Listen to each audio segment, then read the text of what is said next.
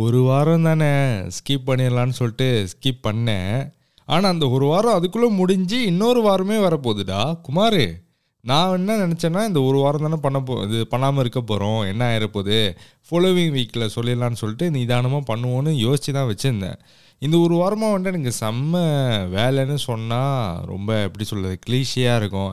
எல்லாருக்கும் தாண்டா வேலை, உனக்கு மட்டுமாடா வேலை, நான் ஸ்கூலுக்கு போகிறேன், காலேஜுக்கு போகிறேன், நான் அசைன்மெண்ட்ஸ்லாம் செய்கிறேன், நான் இன்னும் கஷ்டமான வேலை செய்கிறேன்டா உன்னோட அப்படின்னு நிறைய பேர் சொல்லுவீங்க. ஆனால் எனக்கு ஏன்னு தெரில, டைம் போனதே தெரில. ஒரு வாரம் ஓடிருச்சான்னு இப்போ தான் ரியலைஸே பண்ணுறேன். எப்போதும் வெளியே ரெக்கார்ட் பண்ணுறேன் நான். இன்றைக்கி சண்டே எட்டு அக்டோபர். இப்போ தான் வந்துட்டு நான் ரெக்கார்டே பண்ணுறேன். இது ஒரு எப்படி சொல்கிறது, ஒஸ்ட்டு ஒஸ்ட்டு வெரி ஒஸ்ட். அப்படி என்னடா வேலை உனக்கு? எனக்கும் தாண்டா வேலை இருக்குது. நான் காலேஜுக்கு போகிறேன், ஸ்கூலுக்கு போகிறேன், ஹோம் ஒர்க் செஞ்சுருக்கேன் நீ உன் வாழ்க்கையில், நான் அசைன்மெண்ட்லாம் செய்கிறேன் அப்படின்னு நீங்களாம் சொன்னீங்கன்னா, டே குமாரே பச்சட்டை மஞ்சட்டை எல்லாரும் நல்லா கேட்டுங்கடா. என்னென்னா, என்னோடய இந்த பாட்காஸ்ட் ரெக்கார்ட் பண்ணுற இந்த எக்யூப்மெண்ட்ஸ் இருக்குல்ல, இந்த மைக்கு, இந்த ரோட்காஸ்டர், என்னோடய பிசி எல்லாமே நான் வந்துட்டு ஆஃபீஸ்க்கு ஷிஃப்ட் பண்ணிட்டேன். ஏன்ட்டு ஆஃபீஸ்க்கு ஷிஃப்ட் பண்ணிட்டேன், உன்னை வீட்லேருந்து துரட்டி விட்டாங்களா அப்படின்னு கேட்டிங்கன்னா, வீட்லேயெல்லாம் துரட்டி விடல. என்னன்னா, இந்த ஆஃபீஸில் வந்துட்டு என்னோடய கம்பெனியில் வந்துட்டு ஒரு ஆடியோ என்டோர்ஸ்மெண்ட் செய்ய போகிறாங்க. என்னன்னா, அதுக்கு பேர் என்னென்னா ஆடியோ என்டோர்ஸ்மெண்ட்னு சொல்லிட்டேன், அதுக்கு பேர் என்னன்னான்னு ஒரு பிரச்சனை பாருங்கள், என் தமிழை தீய வைக்க. என்னன்னா, அட்வர்டைஸ் பண்ண போகிறோம் ரேடியோவில். ஸோ மலேசியாவில் வந்துட்டு ஆர்டிஎம்னு சொல்லிட்டு ஒரு சர்வீஸ் இருக்குது, மலேசியன் நேஷ்னல் ரேடியோ அது. ஸோ அது ஆர்டிஎம். அது கீழே தான் வந்துட்டு மின்னல் எஃப்எம், டிஹெச்ஆர் ராகா, இந்த மாதிரி சர்வீஸ்லாம் இருக்குது, radio service, Tamil radio service இருக்குது. ஸோ என்னோடய கம்பெனி வந்துட்டு அவங்களோட பிராண்டை வந்துட்டு ரேடியோவில் அட்வர்டைஸ் பண்ண போகிறாங்க, ஆடியோ என்டோர்ஸ்மெண்ட் பண்ண போகிறாங்க. ஸோ அதுக்காக நான் வந்துட்டு ஆடியோ ரெக்கார்ட் பண்ணணும். ஆனால் எங்கள் ஆஃபீஸில் வந்துட்டு இந்த மைக்கு எதுவுமே இல்லை. இன்ன வரைக்கும் என்னோடய ஃபோனு, என்னோடய மைக்கு, இதுதான் நான் பயிச்சிக்கிட்டு இருக்கேன் என்னோடய ஆஃபீஸ் வேலைக்கு. ஆஃபீஸில் எதுவுமே ரிக்வயர் பண்ணலாமே கொடுக்கல. ஸோ நான் தான் வந்துட்டு என்னோடய எக்யூப்மெண்ட்ஸ் யூஸ் பண்ணி பண்ணிக்கிட்டு இருக்கேன். ஸோ ஒரு அஞ்சு நாளைக்கு இந்த எக்யூப்மெண்ட்ஸ் எல்லாமே என்னோடய ஆஃபீஸில் தான் இருந்துச்சு. அங்கே போனோன்னா திங்கக்கிழமையிலேருந்து வெள்ளிக்கிழமை வரைக்கும் இந்த எடிட் பண்ணிக்கிட்டு எடிட் எடிட்டு எடிட்டு ஓடி ஓடி ஓடி ஓடியோ அதே கேட்டுக்கிட்டு எனக்கு ஒரு மாதிரி எரிச்சலாக போச்சு. என்னடா இது, நம்ம இதே பார்த்துக்கிட்டு இருக்கோம், இதே பண்ணிக்கிட்டு இருக்கோம்னு சொல்லிட்டு எனக்கு ஒரு வாந்தி வர சென்சேஷன் மாதிரி கூட வந்துருச்சு. ஏன்னா அதே தான் நான் பண்ணிக்கிட்டு இருக்கோம். வீட்டுக்கு வந்தோடனே இது, அப்புறம் ஆஃபீஸ் போனோன்னே திரும்ப அது. ஸோ இது இதுக்கு ஒரு பிரேக் கொடுக்கணும்னு சொல்லிட்டு ஒரு அஞ்சு நாளைக்கு ஆஃபீஸில் பண்ணுறது மட்டும் பண்ணிவிட்டு வீட்டில் வந்துட்டு நான் இதை பற்றியும் யோசிக்கல. ஸோ அதனால தான் இந்த பாட்காஸ்ட் நான் செய்யலை. செய்யணும்னு நினச்சிருந்தா இப்படி வேணால் செஞ்சுருக்கலாம். இந்த ஃபோனை ரெக்கார்ட் பண்ணியிருக்கலாம், என்கிட்ட ஒரு ஹேண்டி ரெக்கார்டர் இருக்குது, அதில் பண்ணியிருக்கலாம். ஆனால் என்னன்னா, மென்டலி ஸ்டேபிளாக இல்லை, ரொம்ப ஹெக்டிக்கான வேலை, கொஞ்சம் எக்ஸாஸ்டடாக ஆகிட்டேன். மேபி சின்ன வேலையாக இருக்கலாம், ஆனால் என்னால் முடியல. ஸோ ரொம்ப எக்ஸாஸ்டடாக ஆகிட்டேன். ஆனால் ஒரு மாதிரி வருத்தமாக தான் இருந்துச்சு. வார வாரம் போடுவோன்னு சொன்னோமே, ஆனால் போடலையே. வார வாரம் கரெக்டாக திங்கக்கிழமை போடாட்டி கூட செவ்வாய்க்கிழமை இல்லைனா புதன்கிழமை வந்துடும். ஆனால் இந்த வாரம் ஒன்றுமே போடலையேன்னு நினைக்கும் போது பட்டுன்னு சண்டே ஆச்சு. எல்லோரும் சண்டே அன்றைக்கி நல்லா தூங்கி ஏந்திரிப்பாங்க, ஆனால் நான் இன்றைக்கி சண்டே வந்துட்டு காலங்காத்தால் ஏழரை மணிக்கு ஏந்திரிச்சு ஒரு ஃபோட்டோகிராஃபர் கூட ஸ்ட்ரீட் ஃபோட்டோகிராஃபிக்கு போனேன். ஏன்னா எனக்கு சானிலேருந்து லேண்ட்ஸ் கொடுத்துருந்தாங்க. நான் இது உங்கள்கிட்ட சொன்னேனான்னு தெரில, ஐ திங்க் சொல்லியிருக்க மாட்டேன், நான் பாட்காஸ்ட்டில் சொல்லலை. சோனி வந்து நம்மளுக்கு ஒரு லேன்ஸ் கொடுத்து, எப்பா இந்த லேன்ஸு நான் உனக்கு ஒரு மூணு வாரம் தரேன், இதை வச்சு நீ என்ன பண்ண முடியுமோ, கண்டென்ட்டா ஃபோட்டோகிராஃபியா என்ன வேணாலும் பண்ணு நீ, ஆனால் எனக்கு இந்த லேன்ஸை வச்சு ஒரு கண்டென்ட் வேணும். ஏன்னா யாருமே இந்த லேன்ஸை வாங்க மாட்டுறாங்கப்பா, நீ தான் இந்த லேன்ஸை வச்சு ஏதாவது ஒரு கண்டென்ட் யூஸ் பண்ணி இந்த லேன்ஸ் வந்துட்டு இது கூட பண்ண முடியும் அப்படின்னு சொல்லிட்டு நீ கண்டென்ட்ஸ் பண்ணி போடணும். ஸோ நான் உனக்கு ஒரு மூணு வாரம் இந்த லேன்ஸ் கொடுக்குறேன்னு சொல்லிட்டு கொடுத்துருந்தாங்க. ஸோ அந்த மூணு வாரமும் நான் கரெக்ட் கரெக்டாக யூட்டிலைஸ் பண்ணனான்னு தெரில. ஏன்னா ரெண்டு மூணு பிளான் வந்துட்டு கேன்சல் ஆச்சு, ஷூட் கேன்சல் ஆச்சு. ஸோ பண்ண முடில. ஸோ என்னால் முடிஞ்ச அளவுக்கு அந்த கேமரா ஐ மீன் அந்த லேன்ஸை யூஸ் பண்ணி நிறையா ஃபோட்டோகிராஃபி செஞ்சேன், நிறையா ஸ்ட்ரீட் ஃபோட்டோகிராஃபி செஞ்சேன், நிறைய இடத்துல போய் பிடிச்சேன், ரெண்டு வீடியோ வேறு செஞ்சேன். இதெல்லாம் பார்க்கணுன்னா என்னோடய இன்ஸ்டாகிராமில் போய் பாருங்கள், hello Kuberan. Okay, so Sony அது கொடுத்தாங்களே, இந்த ஒரு வாரம் தான் இருக்குது இன்னும், அதுக்கப்புறம் திருப்பி கொடுத்துடணும். சரி, இன்றைக்கி காலையே எழுந்திரிச்சு ஒரு மார்க்கெட்டில் போயிட்டு, இந்த பசார்னு சொல்லுவாங்க மலேசியாவில், ஊரில் வந்துட்டு சந்தை. ஸோ அந்த மாதிரி ஊர்னு சொல்கிறேன், யாரோ கோச்சிக்காதீங்க, இந்தியா. நம்ம இப்போதான் மலேசியாவில் வந்துட்டு ஊருன்னு தான் சொல்லுவோம், யாரும் தப்பாக எடுத்துக்காதீங்கப்பா. இந்தியா ஓகே, சென்னை தமிழ்நாடு நம்ம நாடு ஓகே, சந்தைன்னு சொல்லுவாங்க தமிழ்நாட்டில். ஆனால் இங்கே மலேசியாவில் வந்துட்டு பசார்னு சொல்லுவோம், இங்கிலீஷில் வந்துட்டு மார்க்கெட். ஸோ காலையே எழுந்திரிச்சு இந்த நபரோட, அவர் பேர் வந்துட்டு தினேஷ்குமார், அவர் கூட போய் ஃபோட்டோ பிடிச்சேன். நல்லா ஒரு ஃபன் செஷன் தான். காலையே எழுந்திரிச்சு அந்த மார்க்கெட்லாம் சுற்றி ஃபோட்டோலாம் எடுத்து. ஸோ அது ஒரு டய அதே ஒரு டயர்ட் ஆச்சு, ஏன்னா அங்கங்கே சுற்றுறோம், வெயிலுக்கு கீழே சுற்றுறோம். ஸோ ஒரு டயர்டு, இந்த சண்டே அதுவும் எனக்கு செம்ம டயர்டு. அந்த வீட்டுக்கு வந்தோடனே அந்த வீடியோலாம் வேறு எடிட் பண்ணி கிளைண்ட்க்கு அனுப்பி சோனிக்கு அனுப்பி அவங்க அப்ரூவ் பண்ண அப்புறம் தான் போஸே பண்ண முடியும். ஸோ இந்த மாதிரி வேலைலாம் இருக்கா. ஸோ அதனால் நான் இந்த பாட்காஸ்ட்டை பண்ணலாமா வேணாமான்னு யோசிக்கும் போது குமாரண்ட வந்து, அண்ணன் நீங்கள் இந்த வாரமும் போடலன்னு வச்சிங்களேன் பசங்க வந்துட்டு வேறு பாட்காஸ்ட் கேட்க போயிடுவாங்க, அசிங்கம்பட்சி குமாரை அன்ஃபாலோ பண்ணிடுவாங்க. இப்போ வேறு லியோன்னு வேறு படம் வருது, தளபதி படம், அந்த டைட்டிலே வச்சு நிறைய பேர் இப்போ பாட்காஸ்ட் பண்ணிக்கிட்டு இருக்காங்க, உங்களோட காணாமல் போயிடும் பார்த்துங்க. அப்புறம் பேஸ்ட் தமிழ் பாட்காஸ்ட்டில் ஏழாவது இடத்துல கூட இருக்க மாட்டீங்க, எங்கேயோ இருப்பீங்க அப்படின்னு சொல்லி பயம்படுத்திட்டான். அதனால தான் வந்து பண்ணியான்னு கேட்டிங்கன்னா நோ நோ நோ நிறைய பேர் வேறு கேட்டிருந்தீங்க, டே குபேரா பாட்காஸ்ட் எங்கடா எங்கடா தியாலி கண்ணோ no no no very bad boy you அப்படின்னு ஒரு மூணு பேர் கேட்டிருப்பாங்க. ஸோ அவங்களுக்காக நான் இந்த பாட்காஸ்ட்டை ரெக்கார்ட் பண்ணுறேன், உங்களுக்காக ரெக்கார்ட் பண்ணுறேன். இது கேட்குற ஒரு ஐம்பது பேர் போட்டோன்னு ஒரு ஐம்பது பேர் கேட்குறீங்களே, உங்களுக்காகவும் தான் நான் இந்த பாட்காஸ்ட்டை ரெக்கார்ட் பண்ணுறேன். அப்புறம் என்னடா பாட்காஸ்ட் இதை பற்றி தானே, இதை பற்றி பேசி முடிச்சிடுவியா உன் கதையை, இந்த பாட்காஸ்ட்டை முடிச்சிடுவியா அப்படின்னு கேட்டிங்கன்னா என்றைக்கு நம்ம இவ்வளோ சீக்கிரம் முடிச்சிருக்கோம். இப்போ தான் பார்த்தா மெயின் பிக்சருக்கே வரேன், இவ்வளோ தானே நீங்கள் பார்த்தது வர ட்ரெய்லர் தான். என்னன்னா பாருங்கள், நான் இன்ட்ரோவே போடல.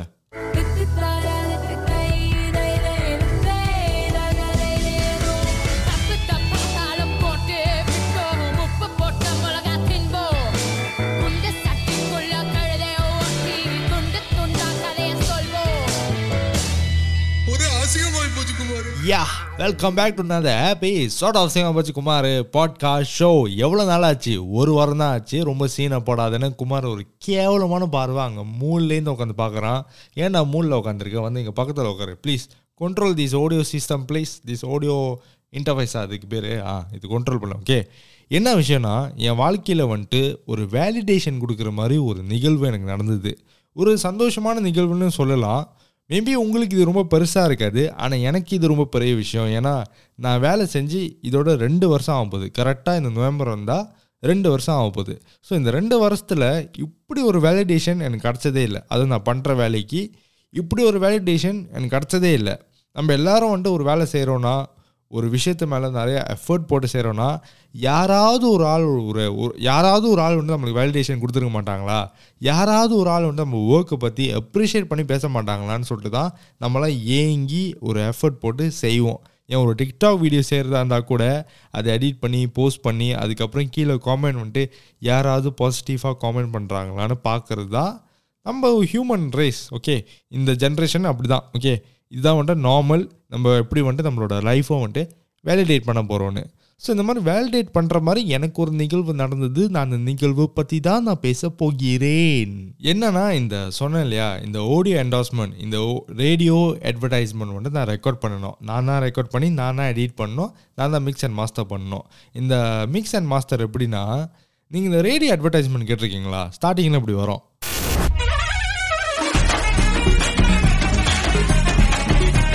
அசிங்கமா போச்சு குமார் கேளுங்க. பட் கண்டிப்பா அவன் அவர்கிட்ட சொல்றேன், இந்த மாதிரி ஒருத்தர் இருக்காரு அசிங்கமா போச்சு குமார்னு பாட்காஸ்ட் இருக்கு, நான் அசிங்கமா போச்சு குமார் கேளுங்க. இந்த மாதிரி கேட்டிருக்கீங்களா, ரேடியோவில் வரோம், இந்த மாதிரி நீங்கள் கேட்டிருப்பீங்க. ஸ்டார்டிங்கில் வந்துட்டு ஒரு மாதிரி கிளீச் சவுண்டு மாதிரி வந்துட்டு அதுக்கப்புறம் பேசுவாங்க, தேஷ் ராகா கேளுங்க, ஆஹா சிறந்த இசை அப்படின்லாம் சொல்லிட்டு பேசுவாங்க இல்லையா. ஸோ அந்த மாதிரி வந்துட்டு எங்களோட பிராண்ட் பற்றி நாங்கள் என்ன வைக்கிறோமோ அந்த ப்ராடக்ட் பற்றி ஒரு என்டார்ஸ்மெண்ட் ஒன்று செய்யணும், ஒரு ஆடியோ ஃபார்மேட்டில் செஞ்சுட்டு அதுக்கப்புறம் ரேடியோ ஸ்டேஷனுக்கு நம்ம சென்ட் பண்ணணும். அவங்க அதை கேட்டு பார்த்துட்டு ஆடியோ குவாலிட்டி ஓகேனா அப்ரூவ் பண்ணி அவங்க ஆன் ஏர் பப்ளிஷ் பண்ணுவாங்க.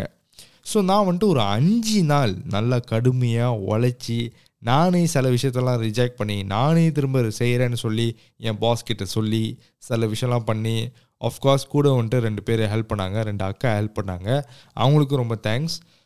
ஏன்னா தமிழில் இருந்துச்சு எல்லாமே, ஸோ அவங்க தான் ஹெல்ப் பண்ணாங்க. ஸோ இதெல்லாம் பண்ண அப்புறம் அந்த குரூப் சேட் இருக்கு, ஒரு வாட்ஸ்அப் குரூப் சேட், அதில் என்னோடய பாஸ் இருக்கார், அப்புறம் இந்த அக்காலாம் இருக்காங்க, அப்புறம் நான் இருக்கேன், அப்புறம் அந்த ரேடியோ ஆர்ஜே இருக்காங்களே, மின்னல் எஃப்எம்னு மலேசியாவில் ஒரு ரேடியோ ஸ்டேஷன் இருக்குது. நம்மளோட தாத்தா பாட்டி அப்பா எல்லாரும் வந்துட்டு இந்த ஸ்டேஷனை நிறையா கேட்பாங்க, மின்னல் எஃப்எம்னு சொல்லிட்டு. யங்ஸ்டர்ஸ் யாரும் அவ்வளோ கேட்க மாட்டாங்க. ஓகே, அந்த எஃப்எம்க்கு வந்துட்டு நான் சென்ட் பண்ணேன் வாட்ஸ்அப்பில். வாட்ஸ்அப்பில் சென்ட் பண்ணிட்டோன்னே அவங்க அதை கேட்டுட்டு என்கிட்ட ஒரு கேள்வி கேட்டாங்க, நீ வந்துட்டு மியூசிக் டைரக்டரா இல்லை சிங்கரா அப்படின்னு கேட்டாங்க. நான் வந்துட்டு ரிப்ளை பண்ணேன், இல்லை நான் வந்துட்டு video editor and audio editor, நான் ஆடியோ மிக்ஸ் அண்ட் மாஸ்டர்லாம் பண்ணுவேன், எனக்கு அதில் எக்ஸ்பீரியன்ஸ் இருக்குது, நான் வந்துட்டு பாட்காஸ்ட்லாம் செய்கிறேன் அப்படின்னு சொன்னேன். அதுக்கப்புறம் அவங்க என்ன ரிப்ளை பண்ணாங்கன்னா, ஓ நாட் பேட், நல்லா இருக்குது குவாலிட்டி, கேட்டு பார்த்தேன், நல்லா செஞ்சுருக்கீங்க, சவுண்ட் குவாலிட்டி செம்மையாக இருக்குது அப்படின்னு சொன்னாங்க. அண்ட் சாரி கைஸ், நான் அதை வந்துட்டு இங்கே போட முடியாது, ஏன்னா அது ஹைலி கான்ஃபிடென்ஷியல். ஸோ அவங்க வந்துட்டு அதை கேட்டுட்டு, மின்னல் எஃப்எம்மில் வந்துட்டு ஒரு சான்ஸ் இருந்தால் நான் உங்களுக்கு தரேன், நீங்கள் செய்வீங்களா அப்படின்னு கேட்டாங்க. நான் ரிப்ளை பண்ணுறதுக்குள்ளே என்னோடய பாஸ் வந்துட்டு ரிப்ளை பண்ணார். என்ன சொன்னார்னா, ஜாங்கான் ஹீஸ் பிஸின்னு. அதுக்கு என்ன அர்த்தம்னா, வேணாம் அவனை கூப்பிடாதீங்க, அவன் பிஸி அப்படின்னு சொல்லியிருக்கிறேன் என்னோடய பாஸ். என்கிட்ட கேட்காமலே, நான் இன்னும் ரிப்ளை பண்ணல, என்கிட்ட கேட்கணுன்னு அவசியம் இல்லை, நான் சொல்கிறேன். அவரே முந்திக்கிட்டு என்ன சொன்னார்னா, வேணாம் அவன்கிட்ட பிஸி அப்படின்னு. அதாவது நான் வந்துட்டு ஒரு கொஞ்சம் முக்கியமான நபர் அந்த கம்பெனியில், அந்த மாதிரி ஒரு ரிப்ளை ஒன்று போட்டு விட்டார். அப்போ நான் முழித்தேன், ஓகே நம்மளோட ஒர்க் வந்துட்டு அவங்க மட்டும் ரெக்கக்னைஸ் பண்ணாமல் அவங்க வந்துட்டு நம்ம பாஸ்கிட்ட புரிய வச்சுருக்காங்க, நீ வந்துட்டு நல்ல ஒரு எடிட்டர் வச்சுருக்க அப்படின்னு சொல்லிட்டு. அதுக்கப்புறம் நடந்தது தான் இன்னும் சுவாரஸ்யமாக இருக்கும். ஸோ ஆப்வியஸ்லி வந்துட்டு அந்த குரூப் சேட்டில் அவங்க போட்டிருந்தாங்க இல்லையா, வேறு ஏதாவது சான்ஸ் இருந்தால் நான் வந்துட்டு கொடுக்குறேன், மின்னல் எஃப்எம்மில் செய்வீங்களான்னு சொன்னதுக்கு நான் வந்துட்டு ரிப்ளை பண்ணியிருந்தேன், thank you so much miss, and also நீங்கள் அந்த ஆடியோ குவாலிட்டி வந்துட்டு லாஸ்ட்டாக செக் பண்ணி அப்ரூவ் பண்ணிட்டீங்கன்னா நான் வந்துட்டு இமெயில் பண்ணிடுவேன் உங்களுக்கு அப்படின்னு சொன்னேன். உடனே அந்த மெசேஜ்லாம் அப்புறம் ஒரு அஞ்சு நிமிஷத்துல மேலே நான் கொஞ்சம் ப்ரொஃபஷ்னலாக நடந்துக்கிட்டேன்ல, ரொம்ப ஆப்வியஸாக நான் ஒரு அழுப்பத்தனமாக நான் அலையிற மாதிரி நான் காட்டிக்கல. ஆப்வியஸ்லி ரேடியோ ஸ்டேஷனில் கிடச்சிச்சின்னா ஒரு சான்ஸ், ஃப்ரீலான்சரை எடிட் பண்ணுறதுக்கு கிடச்சிச்சின்னா யார் வேணான்னு சொல்லுவா, ஒரு சைட் இன்கம் தானே. ஆனால் நாங்கள் காட்டிக்கல, நான் வந்துட்டு ஹாஹா தேங்க்யூ ஸோ மச் மீஸ்ன்னு சொல்லிவிட்டு, இந்த ஆடியோ குவாலிட்டி நீங்கள் அப்ரூவ் பண்ணிங்கன்னா நான் உங்களுக்கு இமெயில் பண்ணிடுவேன் அப்படின்னு நான் சொன்னேன். அது சொல்லி ஒரு அஞ்சு நிமிஷத்துக்கு அப்புறம் என்னோடய பாஸ் வந்துட்டு எப்போவுமே வந்துட்டு ஏதாவது வேலை இருந்தால் தான் வருவார் என் இடத்துக்கு. ஸோ இந்த வாட்டி என்ன பண்ணார், அந்த மெசேஜுக்கு அப்புறம் ஒரு அஞ்சு நிமிஷம் கழித்து என் இடத்துக்கு வந்து என்னோடய டெஸ்க் கிட்டே வந்து என் தோள் மேலே கை போட்டு என்கிட்ட பேசிக்கிட்டு இருந்தார். அப்புறம் லியோ படம் வருது, எப்படி போக படத்துக்கு அப்படின்னு கேட்டார். நான் சொன்னேன், பாஸ் நான் லீவ் எடுக்கலான்னு இருக்கேன் பாஸ் அப்படின்னு சொன்னேன். அப்புறம் அவர் சொன்னார், சரி பரவாயில்ல எடுத்துக்கோ, நீ தான் நல்லா வேலை செய்கிறல்ல அப்படின்னு சொல்லலை. என்ன சொன்னார்னா, சரி பரவாயில்ல எடுத்துக்கோ, நீயும் டயர்டாக இருக்க ரிலாக்ஸ் பண்ணு அப்படின்னு சொன்னார். அப்புறம் இன்னொன்று கேட்டார், பாஸ்போர்ட் வச்சுருக்கேன்னு கேட்டார். நான் சொன்னேன், ஏன் பாஸ் என்கிட்ட பாஸ்போர்ட் இருக்குது, ஆனால் ரினியூ பண்ணணும், எக்ஸ்பயர்ட் ஆச்சுன்னு. அப்புறம் சொன்னார், நீ எதுக்கும் ரினியூ பண்ணி வச்சிக்க, நம்ம லியோ பார்க்குறதுக்கு இந்தியா போவோம், அப்புறம் கம்பெனி ட்ரிப்புக்கு போவோம் அப்படின்னு சொன்னார். இந்த மாதிரி அவர் யாருக்கிட்டையும் கேட்டதில்லை வந்து, அந்த மாதிரி கேட்டதில்லை வந்துட்டு. எனக்கு ஏன் அப்படி கேட்குறாரு அப்படின்னு இருந்துச்சு. அப்புறம் அவர் அந்த மாதிரி சொல்லிட்டு போனோன்னே அப்புறம் கொஞ்ச நேரம் கொஞ்ச நேரம் வந்துட்டு வந்து என்னை பார்த்துட்டு பார்த்துட்டு போனார். சாப்பிட்டியான்னு கேட்டார், என்ன பண்ணுறேன்னு கேட்டார். நான் எடிட் பண்ணிக்கிட்டு இருக்கேன், அந்த வீடியோ ப்ளே பண்ண நான் பார்க்குறேன் அப்படிலாம் அவர் சொல்லிக்கிட்டு இருந்தார். நான் முழித்தேன், ஏன் இந்த மாதிரி புதுசாக வியர்டாக இருக்குது, இந்த மாதிரி நடந்தது இல்லையே அப்படின்னு. அப்போ தான் எனக்கு ஒன்று புரிஞ்சிச்சு, என்னென்னா அந்த மூமெண்ட்டில் தான் வந்துட்டு என்னோடய பாஸ் வந்துட்டு ரியலைஸ் பண்ண ஆரம்பிக்கிறாரு. என்னன்னா, நாங்கள் டிசைனர்ஸ் ஒரு நாலு பேர் இருக்கோம், மார்க்கெட்டிங்கில் ஒரு பத்து பேர், அது அந்த அந்த பத்து பேர்கிட்ட தான் இருக்கோம். ஸோ அவர் அப்போ தான் தெரிய வருது அவருக்கு, என்னென்னா மார்க்கெட்டிங் டீம் வந்துட்டு அவருக்கு ஸ்ட்ராங்காக இருக்குது, ஹை குவாலிட்டியில் வீடியோ செய்கிறாங்க, ஹை குவாலிட்டியில் ஆடியோ செய்கிறாங்க, எல்லாமே வந்துட்டு பர்ஃபெக்டாக இருக்குது, எல்லாமே ஹை குவாலிட்டியில் தான் இருக்குன்னு அவருக்கு எப்போ தெரிய வருதுன்னா, விலேந்து ஒரு ஆள் வந்து அவர்கிட்ட சொல்லும் போது தான். அவர்கிட்ட டைரெக்டாக வந்து சொல்லலை, அங்கே ஒரு சின்ன மெசேஜ் தான். அவங்க வந்துட்டு கேட்குறாங்க, மின்னல் எஃப்எம்க்கு வேறு ஏதாவது இருந்தால் செய்வீங்களா, நான் உங்களுக்கு கொடுக்குறேன் அப்படின்னு சொல்லும்போது என் பாஸ்க்கு அப்போ ஒரு பயம், எங்கே அங்கே நல்ல ஆஃபர் கிடச்சா இங்கேருந்து போயிடுவானோ அப்படின்னு ஒரு பயம். அந்த பயம் எல்லாேருக்கும் இருக்கும் தான். இப்போ லட்சே எனக்கே வந்துட்டு இந்த சோனிலேருந்து லென்ஸ் கொடுத்தாங்க இல்லையா, நானே நினைப்பேன் திடீர்னு நாளைக்கு புதுசாக ஒரு ஃபோட்டோகிராஃபர் முளைச்சி வந்தேன்னா சோனி என்னை மறந்துடுவாங்களோ அப்படின்னு நினைப்பேன். ஆனால் சோனி எல்லாருக்கும் தான் வாய்ப்பு கொடுக்குறாங்க. ஸோ நான் அந்த மாதிரி நினச்சேன், ஓ என் பாஸ் வந்துட்டு இப்போ தான் வந்துட்டு அவருக்கு தெரிய வருது, அவரோட டீம் வந்துட்டு ஸ்ட்ராங்காக இருக்குது, இவ்வளோ நாளாக பார்த்துட்டு தான் இருக்கார், ஹை குவாலிட்டி வீடியோ தான் செஞ்சுக்கிட்டு இருக்கோம், ஹை குவாலிட்டி ஆடியோ தான் எல்லாமே செஞ்சுக்கிட்டு இருக்கோம். ஆனால் எங்கேயும் வந்துட்டு அவருக்கு சரியாக ரியலைஸ் பண்ணலை. அவர் அவர் பொறுத்த வரைக்கும் என்னன்னா இது ஸ்டாண்டர்ட் போல் அப்படின்னு நினச்சிக்கிட்டு இருந்திருக்காரு. ஸோ வெளியேருந்து ஒரு வேலிடேஷன் அவருக்கு வரும்போது he start to realise, he start to appreciate, என்னன்னா ஓ நல்ல டீம் தான் வச்சுருக்கோம் அப்படின்னு சொல்லிட்டு நல்லா பேச ஆரம்பித்தார், நல்லா கவனித்தார். ஆனால் ஒரு குறை சொல்கிறதுக்கு மாதிரி எதுவும் இல்லை, நல்ல கம்பெனி தான். நான்லாம் ஒரு கம்பெனியில் மூணு மாதத்துக்கு மேலே வேலை செய்ய மாட்டேன். ஆனால் இந்த கம்பெனியில் ஒரு ரெண்டு வருஷம் ஆக போது மூணாவது வருஷம் போக போகிறேன்னா அப்போ அந்த கம்பெனி எனக்கு கம்ஃபர்டபுளாக தான் இருக்குது, ஒரு பிரச்சனை இல்லை. அஃப்கோர்ஸ் எல்லா வேலையும் ஸ்ட்ரெஸ்லாம் இருக்கும், ஆனால் எனக்கு எப்படின்னா நான் பண்ணுறது எல்லாமே வந்துட்டு ஹை குவாலிட்டியாக தான் பண்ணணும் அப்படின்னு சொல்லிட்டு பண்ணுவேன். இந்த கிளிப் ஆன் மைக் பாய்க்கிறது எனக்கு அதெல்லாம் பிடிக்காது. நான் ஆடியோ இருந்தாலும் சரி வீடியோவாக இருந்தாலும் சரி எப்படி ஹை குவாலிட்டியாக ஆக்க முடியும்? நான் ரொம்ப நல்ல எடிட்டர்னு சொல்ல வரல, ஆனால் எப்படி ஒரு ஹை குவாலிட்டியாக பண்ண முடியும் அந்த மாதிரி தான் நான் எப்போதும் நினைப்பேன். நான் எப்போவுமே வந்துட்டு குவாலிட்டியில் வந்துட்டு காம்ப்ரமைஸ் பண்ண மாட்டேன். ஏதோ ஒரு விதத்தில் நான் என்ன நினச்சிக்கோன்னா, என்றைக்காவது ஒரு நாள் வந்துட்டு நான் இந்த குவாலிட்டி குவாலிட்டி குவாலிட்டின்னு பார்க்குறேன்ல, அதுதான் வந்துட்டு எனக்கு வேலை வாங்கி கொடுக்கும், அதுதான் வந்துட்டு என்னை காப்பாற்றணும்னு எனக்கு ஒரு நம்பிக்கை. ஸோ குவாலிட்டியை பார்த்து நான் இருந்தேன்னா, ஸோ என்னோடய மெயின் ப்ரையாரிட்டி குவாலிட்டி. ஸோ அந்த குவாலிட்டி தான் வந்துட்டு இப்போது எனக்கு என் பாஸ்கிட்டேருந்து ஒரு அப்ரிசியேஷன் கிடச்சிருக்கு. அவர் அப்போ தான் வந்துட்டு ரியலைஸ் பண்ணி என்கிட்ட நல்லா பேசுகிறாரு, பரவாயில்ல நீ எல்லாம் பண்ணுற நல்லா தான் இருக்குது பார்த்தியா, மின்னல் எஃப்எம்லேருந்து ஒன்று பாராட்டுறாங்க அப்படி இப்படின்னு சொல்லி என்னை ஃபீல் குட்டாக பண்ண வச்சார். அதாவது நான் என்னோட நான் பண்ண வேலைக்கு கொஞ்சம் புகழில் ஆனால் சொன்னார் நீ நல்லா பண்ணுற அப்படி இப்படின்லாம் சொன்னார். Which give me high. Of course கஞ்சா அடித்த மாதிரி இருந்துச்சு. கஞ்சா அடிச்சிருக்கேன்னு கேட்டிங்கன்னா கிடையாது, அதாவது ஒரு மாதிரி ஹையாக இருந்துச்சு. உங்களுக்கு புரியும்ல, இந்த ஒரு சாதாரணமாக இருந்து திடீர்னு ஒரு ஆள் பாராட்டினா நம்மளுக்கு எப்படி ஒரு ஹை வரும், அந்த மாதிரி ஒரு ஹை இருந்துச்சு. அதுக்கப்புறம் இன்னும் ஒரு வெறி வந்துச்சு, இதுக்கப்புறம் இன்னும் பயங்கரமாக செய்கிறோம், நம்ம பாஸை வந்துட்டு இம்ப்ரெஸ் பண்ணுறோன்னு சொல்லிட்டு இன்னும் பயங்கரமாக இந்த கண்டென்ட் யோசிக்கிறது, பயங்கரமாக எடிட் பண்ணுறது, பயங்கரமாக கலர் கிரேட் பண்ணுறது, இதெல்லாம் பண்ணுறேன்.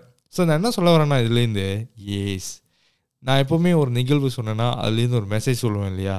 என்ன மெசேஜ்னு பார்த்தீங்கன்னா, உங்களுக்கு தெரிஞ்சவங்க இல்லை உங்களோட ஃப்ரெண்ட்ஸ் யாராக இருந்தாலும் சரி, உங்களுக்கு அண்ணன் தம்பி தங்கச்சி அக்கா மஞ்சட்டை பைசட்டை அங்கிள் ஆண்டி யாராக இருந்தாலும் சரி, இல்லை நீங்களே ஒரு பாஸாக இருக்கீங்க, உங்களுக்கு கீழே வந்துட்டு சில பேர் வேலை செய்கிறாங்கன்னா அவங்க ஏதோ ஒன்று பண்ணுறாங்க, அவங்ககிட்ட ஒரு டேலண்ட் இருக்குன்னா என்றைக்காவது ஒரு நாள் சும்மா அவங்ககிட்ட போயிட்டு ஒரு டெக்ஸ்ட்டோ சரி இல்லை ஒரு காலோ சரி இல்லை ஒரு டின்னருக்கு போகிறீங்க இல்லை லஞ்சுக்கு ஒன்றா போகிறீங்கன்னா சும்மா அவங்ககிட்ட சொல்லுங்கள், டேய் நீ நல்லா பண்ணுற, ஏய் நீ நல்லா பண்ணுறம்மா, நீ நல்லா பண்ணுறையா அப்படின்னு சொல்லி ஒரு என்கரேஜ்மெண்ட் மாதிரி ஒரு வேலிடேஷன் அவங்க கொடுங்க.